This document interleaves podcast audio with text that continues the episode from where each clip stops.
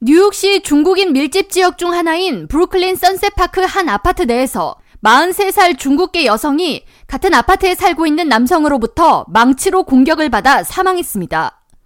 경찰에 따르면 사건은 이십삼일 오후 세 시경 브루클린 선셋파크 오 애비뉴와 육 애비뉴 사이 오십이 스트리트에 위치한 아파트 이 층에서 발생했으며, 사망한 여성은 가해 남성과 말다툼을 벌였고 싸움을 하던 남성은 망치를 휘둘러 여성을 공격했습니다.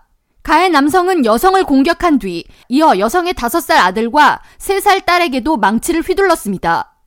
아파트 내에 폭행이 가해지고 있다는 신고를 받고 출동한 경찰은 피를 흘리며 쓰러져 있는 여성과 아이들을 구조한 뒤에 브루클린 엔 와이 유 랑곤 병원으로 옮겼지만 여성은 즉시 사망 판정을 받았으며 아이들 두 명은 위독한 상태입니다. 뉴욕시경 순찰국장 존 셰리입니다. It was horrific and a senseless act of violence. which took the life of a married mother of two and a five-year-old son and a three-year-old daughter are fighting for their lives. And again, on behalf of New York City, everyone here, our hearts uh, go out to this family. 가해자는 마흔일곱 살의 중국계 남성으로 범행 당시 아파트 내에 본인의 집에 자신의 아홉 살 아들도 머무르고 있던 것으로 알려져 충격을 주고 있습니다.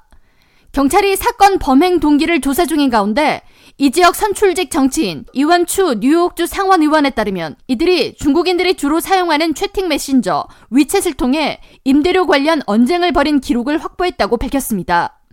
추 의원은 경찰이 사망한 여성과 아이들을 현장에서 구조하는 장면 등을 일부 주민들이 촬영한 것을 확인했다고 전하면서 범행 장소 주변에서 해당 장면을 촬영한 주민들은 끔찍한 영상을 공유하지 말아달라고 당부했습니다.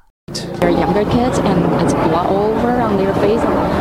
They need to stop sharing those images. 피해 가정의 아버지는 오하이오주에서 생계를 위해 일을 하고 있으며 이웃들에 따르면 한 달에 한 번가량 가족들을 방문하고 있는 것으로 전해지고 있습니다.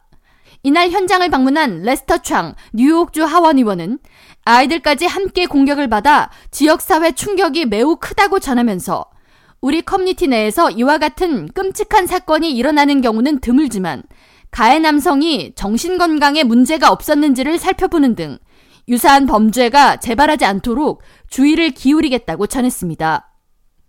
K-라디오 전영숙입니다.